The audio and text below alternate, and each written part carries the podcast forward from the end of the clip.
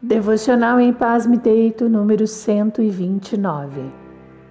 Graça e paz, irmãos e irmãs. No Salmo 129, encontramos uma reflexão sobre vencer as batalhas, mesmo nas piores perseguições. O versículo 3 nos diz: Os lavradores passaram o arado nas minhas costas e abriram longos sulcos eu não consigo nem imaginar tal cena.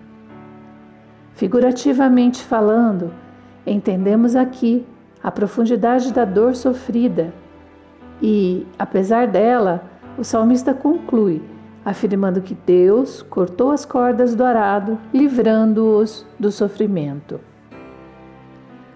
Na conclusão do salmo, há uma bênção àqueles que abençoam.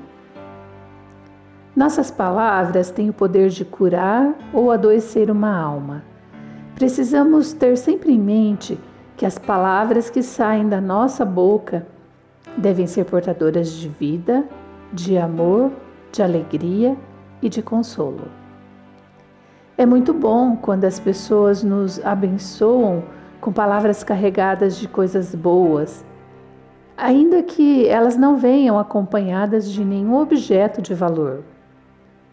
Façamos ao próximo exatamente o que desejamos para nós mesmos. Oremos. Pai amado, Deus bendito e misericordioso, graças te damos pelas muitas bênçãos que tens derramado sobre as nossas vidas. Somos gratos também pelas lutas, pelas batalhas que nos fortalecem e ensinam-nos a depender do Senhor sempre. Ensina-nos também, Deus, a agir com bondade, sem fazer acepção de pessoas. Livra-nos de sermos nós a conduzir o arado que fere nossos irmãos e irmãs. Que o Espírito do Senhor nos conduza a praticar atitudes de amor, a proferir palavras de bênçãos e a estender as mãos a quem delas necessite. A todos os que nos abençoam, pedimos que estenda as tuas mãos de poder e os abençoes dez vezes mais. Proteja-nos de qualquer maldição que ronde o nosso lar. Nossos amados e amadas estão em teu altar.